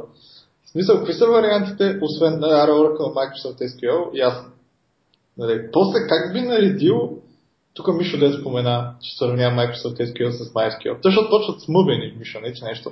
А плавно че Да, ама, ама как, смисъл, примерно, имаш наблюдение за PostgreSQL, за въобще там IBM, то DB2, въобще жив ли е, не е ли? А... Ами, моите лични наблюдения са следните. DB2-ките се разпространяват в общи линии само с IBM-ските продукти. С всичко на IBM не е съм, така. Там само... не, не съм, наистина не съм видял човек, който е отишъл и избрал конкретно DB2-ката, просто защото е DB2 обикновенно са, върват пакет с някакви други продукти. Това, това доколкото знаме на IBM стратегията и към момента, може и да греша, но в общи линии техните продукти, те си имат един флагман продукт и покрай него продават всичко останало, да речем. Uh, в общи линии такава е схемата. Сега, да, те сега и се опитват yes. така да направят хана, ама те всичко го наричат хана и човек вече не знае какво е хана. Еми, да, в общи линии така е. Uh, Sybase, uh, не съм сигурен кой би отишъл към Sybase, честно, честно ви казвам. Аз не знаех, че съм се срещал с... Бе, живи са, трябва да ти кажа, че и, и релизват и нови версии. Но те са, те са за едни по-специфични сценарии, свързани с, може би, с репортинг. Не съм много сигурен. Последно чух за Sybase преди 4-5 години, един клиент, докато бачках в HP. А, то 2010-та SAP си ги купи, ли? Да. И им краднаха ацето май да използват тейса им за някакви допълнителни разработки, но а, все още стои като Database Engine и имах хора, които го предпочитат заради legacy причини или не знам заради какви. От там нататък ако трябва на, база на какво да се изберат конкретен продукт, трябва да кажа, че много зависи от реквайрментите и парите. А, но не да си купиш продукта, да го поддържаш и леснотата на имплементиране. Сега, ако имаш ултра много пари и можеш да си намериш ултра добрите Oracle DBA, Oracle имплементатори и така нататък и така нататък, може би може да отидеш към Oracle. А, поне това е това, което виждам в общи линии към, към този момент от гледна точка на, Абе, хората като не се замислят, Oracle е труден, значи дай ще ходим към Oracle, защото сигурно е по-сигурен. А те сам си имат някаква и тяхна база, нали? А, ох, имат си, ама, ами, да, имат си обаче тя... Тя май пак е някаква от ханите, аз не знам вече кой е хана. То Cloud е хана, NoSQL е хана, SQL е хана, е гати хана. Не знам да ти кажа. А, но ако трябва, аз в момента така ги виждам нещата на пазара, че в общи линии малко или много те са сегментирани между Oracle и SQL. SQL, тук скоро имаше една статистика, излезе 45% от Enterprise database решенията са SQL-ски. Mm-hmm. 50 и няколко бяха Oracle и всичко останало за останалите. А, не, някакви такива, такива цифри гледах. Това беше, кога беше, кога беше, април месец. А, добре, ако не говорим за Enterprise, какво стана с... Мисля, имаше едни Firebird преди. Не, че някога съм ги виждал в истински проект, но просто като бяха популярни с Мишо, докато учихме. Нашата фирма е пълно с такива проекти. Firebird. Стари, да, те са от когато Firebird те, стари. те са старички, но още ги ползват. Сега аз а, мисля, че има и плодивчани Селматик, те още ги ползват. Не знам дали не слушат или ще не слушат. Но мисля, че те последно също работиха с, с Firebird. И аз с тях работих преди бе, колко? 6-7 години. А, Абе, те но... ще го, излъ... го лъжат да седи в Пловдив и той някакви Firebird явно. Човек, а... Но той Firebird, той, той между другото, последно слушам, че се развива между другото. Той е, верно си е някакъв комьюнити проект, обаче има там едни германци, които си го движат и имплементират някакви нови неща. Да, бе, тя погледнах, имат и... нов релиз март месец. Да. да. Така че продължава да се, да се развива. Даже бях чул за някакви много големи клиенти а, при тях, които клатят някакви сериозни OTP-та, ама подробности не знам. В смисъл, това ми е малко outdated информация. Абе, ама като гледам имат по един релиз на една-две години и те предното се Statistics не Blockable Concurrent Connection стана. Добре. А, а имаш някакви наблюдения какво стана с там, не, там MySQL, когато Oracle купиха Sun, съответно всички казаха MySQL умира и ще умре, съответно то Монти направи там, MariaDB, после някакви хора казаха MariaDB е новия MySQL, в крайна сметка сега това MariaDB, като изключвам Cloud Foundry, което е такъв а, а, платформа с сервис, нали, аз друга на MariaDB не съм виждал даже да се ползва. Еми, и аз съм, а то сигурно, защото се охова само при наши клиенти, такива Microsoft последните 5 години да. и затова. Да, да, тя, Според твоята статистика 99% ползва да, Така се получава. 98, 98, да. А, и аз чакай сега, аз тук имам едно, дето супер много я обичам тази тема. Yeah. А, имаме файлове, а, към проект. И проекта не е YouTube. Ага. В смисъл, юзърски файлове. Не, Добре. за такова. Проекта не е YouTube. Да, не е някакъв порнчук, бе, аз признай. Не, в смисъл, че не стримваш видео и а. по принцип не стримваш. Ами, примерно, Word документи качваш, PDF, че тук, аватар на юзера. Кажи сега на всички, че трябва да си ги държат в базата тези файлове. Как пък ще ги държат в базата? Не, а, не. Не, не, не, не, не. не а, а, аватарите на юзерите може и в базата, спокойно. Значи, а, малките неща може. Но, в един момент, ако трябва да скелнеш, и да трябва да почнеш да слагаш големи файлове. Това нещо в базата направо разказваш играта. Не, значи не. Share абсолютно всичко в базата.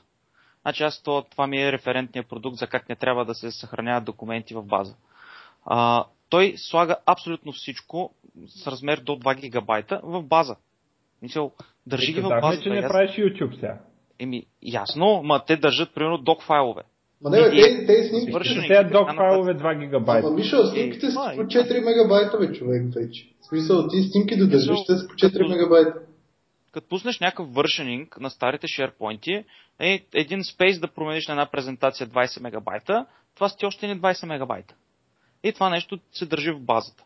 Значи най-добрите имплементации са или с FileStream, Remote Blob Storage, а, за големите неща, или държиш някакви гуидове и си имаш някакъв сервис, който ти дърпа тези добре, гуидове. FileStream е в базата, такъв проблем. Не бе, по, абе ползваш Amazon S3 и готово. Това е. Не, не, не, чакай, чакай, чакай сега. Е, да, да се разберем, файл стрима не е да ги държиш в базата. Те се стоят на диска. Хубаво, ама не, чакай сега. Имаш, имаш referential integrity, няма такъв вариант, дето ти държиш гоида в базата, пък файла е изчезнал от там. Или uh, файла е, е там, пък гоида е изчезнал от базата и си виси някакъв файл някъде. Е, това са рисковете при, при файл стримове. Смисъл, При файл, е. файл стрим, нали, мога да имаш, в смисъл не мога да изтриеш файла без да изтриеш реда. Можеш. Е, как можеш? SQL държи там 40 вида локове върху този файл. Е, има варианти.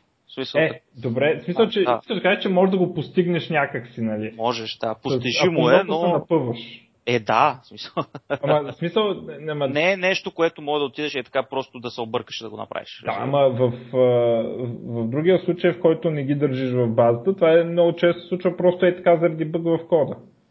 Е, да. С файл стрима не може да се случи заради бъг в кода. Трябва някой нарочно да ходи. Да, да. Ама аз ти говоря за случая, в който ти ги държиш в базата, ама ги държиш като блок в базата. Тоест, ами аз гледах между базата. другото някакво нали, от Microsoft беше старо. Mm-hmm. Наистина старо сравняваха и бях стигнали до извода, че до 1 мегабайт файлове е по-бързо да се държат като блок. Е, 1 мегабайт файлове, да, и ако може да се гарантираш, че е, няма да, да ходиш над 1 мегабайт, това е нещо, което е постижимо. В смисъл 1 мегабайт, това са колко пейджа? Това са, това са стотина пейджа. Да, но... Не е нищо. А, но става въпрос и... Той, той има... Сега ти то не е като минеш 1 мегабайт и автоматично да става по-бавно, то просто прогресивно а, става малко по-бавно и в смисъл има някакъв лимит, примерно към 50 мегабайта, да е според мен напълно приемливо от перформанс гледна точка.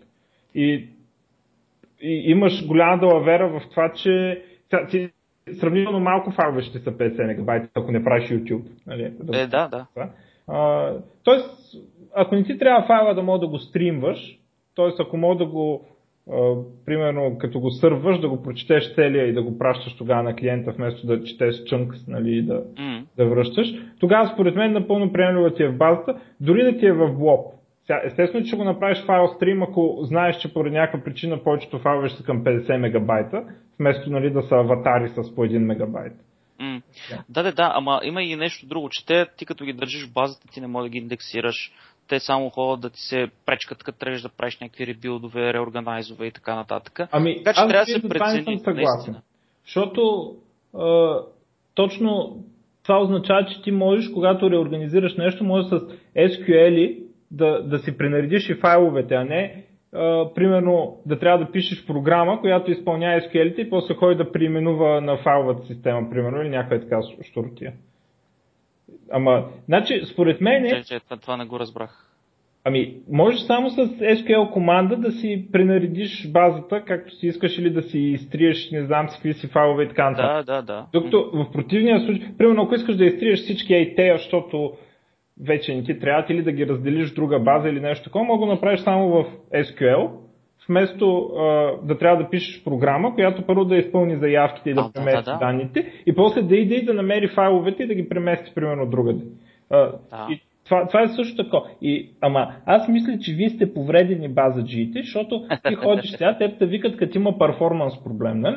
Mm-hmm. И, И тако. И ти отиваш там и гледаш само как да стане по-бързо. Нали. Обаче базите, релационните специално, най-важната им функция не е да са бързи, а да, да запазят а, структурата на данните, да гарантират, че данните са в нали, referential integrity и така нататък. И когато си държиш файловете в базата, той, uh, имаш повече referential integrity и всякакви такива база джийски истории. Нали. Uh, повече да, сигурност ма... в... Чакай, чакай. Нещо, нещо не се разбираме. Аз съм за да бъдат в базата, но под формата на файлстрим. А, добре. Аз съм против да бъдат в базата под формата на блобове. А, хубаво, така може. Добре. Това е. Мисъл, в противен случай това нещо не, не се оптимизира. Няма нищо да, какво, каквото да направиш, за да работи каквото и да било по-бързо. Аз говоря за другия случай, де си записват името на файла или там някакво. А, не, не, не, не, не. И после пишат на хард диска някъде. Това са, това са два леера, които по никакъв начин не са защитени и не са интегрирани заедно. Да, и so... после тук липсва файл, тук крашнал сървъра между записа в базата и записа на харда. Mm. И не знам какво си. Да. Иначе да, да, смисъл, то, особено да. за, ако, са над, ако очакваш файловете с над 1 мегабайт. Не, просто защото напоследък, последните няколко такива перформанс също сериозни, които са имал, са с бази, които са с NVARCAR максове вътре, Добре. които са наблъскани с по, 2, с по 1-2 гигабайта файлове. Се чуда какво да правя там. Е, аз за това, за това така. А, ако имаш nvar binary, примерно, нали, n, mm. max, нали, т.е. някой е лепил блобове, като мене, mm и колко е проблемно тази колона да се конвъртне на файлстрим? Ами в общи линии трябва да си направиш API. Някакво отгоре, което да ти изчете файла и да ти го съхрани като... Тоест не можеш само през SQL да минеш? Не, няма как. М- това е така доста... Ама пък има и предвид, че има, има такъв дотнетски такова, метод ли, клас ли, какво, му се вика. Аз не съм въобще навътре в тези неща последния път, като програмирах, беше в университета при колко вече, 10 на години най-вероятно. Та, има такива неща, които в смисъл те са в общини автоматични и много бързо. Има ги написани от хората. Да, така, че не е нещо. Звучи като нещо, което често се налага и. Ами да, да. Аз в общи линии го препоръчвам винаги. Като вида такива неща. Така, но да ви са вързани там с всичките неща, файловете, защото иначе О, да, да, да. стават повече проблеми, отколкото започват едни темп файл. Аз Добре, бе, ти път... обикновено не, ти първо на първо ползваш някакъв, а, първо на първо базата ти е някъде хоснат. Нали? Където ти е базата. В смисъл, там нямаш хард, нямаш нищо. Второ, ползваш някакъв хостинг, който е само за файлове. Мисля, ползваш Amazon S3, да кажем. Който ти е просто сториш на картинки. В смисъл, как го правиш това? Мен не ми е много ясно. В смисъл, аз не знам какво е това файл стрим Мама... сервер. Файл стрим е, че го пази като не го пази в структурата на базата, а си създава файл на хард диска. къде го пази? Ти базата на ти е в... Ама... Еми, където пази и базата, бах. Ама тя ти е някаква машина, дето, нали, разбираш ли? SQL сервер ти е инсталиран на някакъв Windows и той има директории и файлове и базата ти е някакъв файл някъде си, ти не го гледаш естествено. И там до него отива SQL сервер и до него си записва файловете и им слага 300 000 лока, 300 000 права да не мога минеш да ги, да ги изтриеш без да искаш. И се грижи за тях и това е.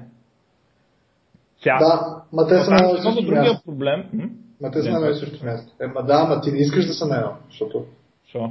Еми, защото искаш да ползваш някакъв сервис, който е... Еми, да, те, това, че Амазон се манипулират и искат да ти продадат нещо си друго. Ама, Еми, е, добре, ама това е техен проблем. Сеш ли, аз ако го правя за мен и си сървъра, няма да се направи така. Сега естествено, че е, ти ако чакайте, поставиш... по новите SQL, то файл стрим съвсем спокойно може да си го изнесете на някакъв файл шер. Без абсолютно никакви ядове. В смисъл, SQL-ските бази вече могат да се хостват върху файл шер. Върху FQDN. Мисъл, да, бе, ама значи той... може. И от тази гледна точка може да се раздели, може и сервис да го направиш, няма никакви ядове. Всъщност, на Azure, знаеш ли дали се поддържа файл стрим в Azure SQL? SQL Server. Ох, а, трябва да погледна последно какво беше. Имаше планове да почна да го поддържат, обаче дали са го пуснали, май още не са. Е, те там малко се дърпат, защото са им различни проблемите, нали? Еми, дърво, то много трудно мога да го направиш това като сервис в интерес на истината и по-скоро в момента ще се опитат най-вероятно да го интегрират по някакъв начин с Blob Storage. А, но не знам. Не знам какви са плановете, честно да ти кажа в интерес на истината. То, то ще е доста добре, ако, ако може някакси да, да има ефекта на файл стрим, но да ходи в Blob Storage. В смисъл ще е best of both worlds, нали там. Е, то в общи линии това ще имплементира. Те няма друг вариант да го имплементира цялото това нещо. В смисъл, единственото място, където мога да качваш в Azure някакви неща е в Blob Storage. Така че просто функционалността най-вероятно или да я, да я имплементират по-скоро. Тя най-вероятно е измислена. Ама то за кое по-напред да им стане време. Добре, ние между е, другото доста дълъг разговор направихме, аз мисля да приключваме. Само последно аз бих питал, има ли за някоя друга база, освен Oracle, альтернатива на Oracle там Clusters и Oracle Clusterware? Тоест да мога да си пусна 30 инстанции на база с 30 бази с един и същ data source и да мога да ги използвам, независимо коя от тях викам, да получавам едни и същи резултати. А, за репортинг? Не, не, Или... за, за нормална база, в смисъл не за репортинг. В смисъл става въпрос, че искам да имам... Защото какво се получава в момента? В момента се получава такова, че ти стартираш сайта си на много нодове, ти стартираш индекса си някакъв или distributed кешинг или там, нищо не ползва кешинг, ма някакъв кешинг, който също е distributed, ти стартираш примерно Абе всичко ти е, а, така да се каже, скейлабъл, в един момент стигаш до базата и базата ти е една.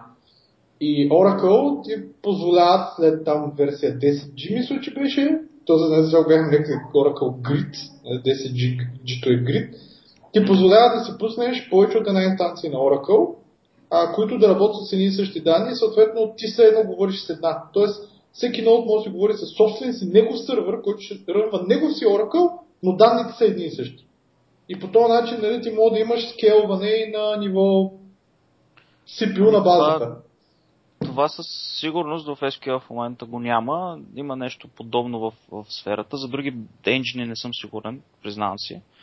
Но а, това, което между другото в SQL може да се направи е традиционния шрединг. Може да си е, да шреднеш базата, но трябва да си сменеш Трябва да знаеш, да. да. Е, да, да. Но пък Oracle Grid струва пари. Сега, не, то затова е така. Всичко, какво беше Мишо, какво викаше? Мишо иска да плаща, бе. Той казва, че нещата, които не струват пари, явно не се струват. Значи, той тук да, да уточним семантиката на думата пари. Нали, той SQL сервер струва пари, обаче Oracle Grid струва за едни други пари. Не знаеш каква е разликата между Oracle, цени и на Microsoft цените? То това може да не е вярно за Microsoft. Ама не е разликата, че на Oracle цените не мога да ги видиш. Трябва да се свържиш, да дойде консултант да ти направи оферта, ай си, тая си каме. Той, той те гледа. И, и, и последния да ми инсталира Oracle. Я гледа такъв костюм носиш, да. няма колко пари може би ще имаш. И накрая му кажеш благодаря и си качваш MySQL, нали? Преговори с Oracle върват така, нали? Колко струва това, ти колко пари имаш? Не бе, ти кажеш, да, проекта е примерно за 1 милион, нали, девелопмента е, да кажем, между 200 и 400 хиляди, Oracle казва, ще се оправим 700 хиляди да ти продадем една база. да, да, точно така си го представям. Добре. О, да приключваме ли? Ами, на мен доста неща ми се изясниха, аз си мисля, че даже може по-нататък. Тъй като сигурно то толкова ще генерира много въпроси. Да. А, може по-нататък да направим някакъв малък а, такъв а, Q&A или не знам, Иван, ако можеш, гледай коментарите, защото според мен ще има много хора, които ще питат всички. Това не е вярно. Има възмутени, да, че да твърдят, това не е вярно. Те ги гледам, да, да. да но, но може, така се получава. Но може по-нататък да, да измислим още някакъв подобен толк. И, защото, примерно, до NoSQL въобще не стигнахме, нали? Всъщност да лавере да си схема лест или ти всъщност не си схема лест, само не си пишеш схемата, пак тя сама се генерира. И всякакви такива работи. Според мен е Абе, има, има къде да се дълбая по темата с бази данни. Ето, човека 10 години вече. Нали? да. да аз, а, аз съм малко моногамен, в смисъл. то, то, то, то всички май в, на, на базите са така, не са като ние да пишат на PHP, пишат повече на JavaScript, но си мисля, че пишат на PHP. Само ония агент, как се казваше ония сайт, use the index look, само той ги разбира всичките бази. Не знам какво е това. Не го ли знаеш този сайт? има един сайт за, за такова, той пише за бази данни и в неговите такова... Да. А, и в неговите в неговите такива статии по принцип се говори за повече от една база данни. Казват това на еди кое си става, на еди кое си не става, на еди коя си база данни трябва да го направиш еди как си. Много яко. Добре, не да, Между другото, май, май доста добър сайт. Аз, за съжаление, не съм чел достатъчно от него. С... А, да. Виж има DB2, MySQL, Oracle, PostgreSQL. Да, да, видях. Добре, ами да поприключваме. Да, да. И... Мерси много за...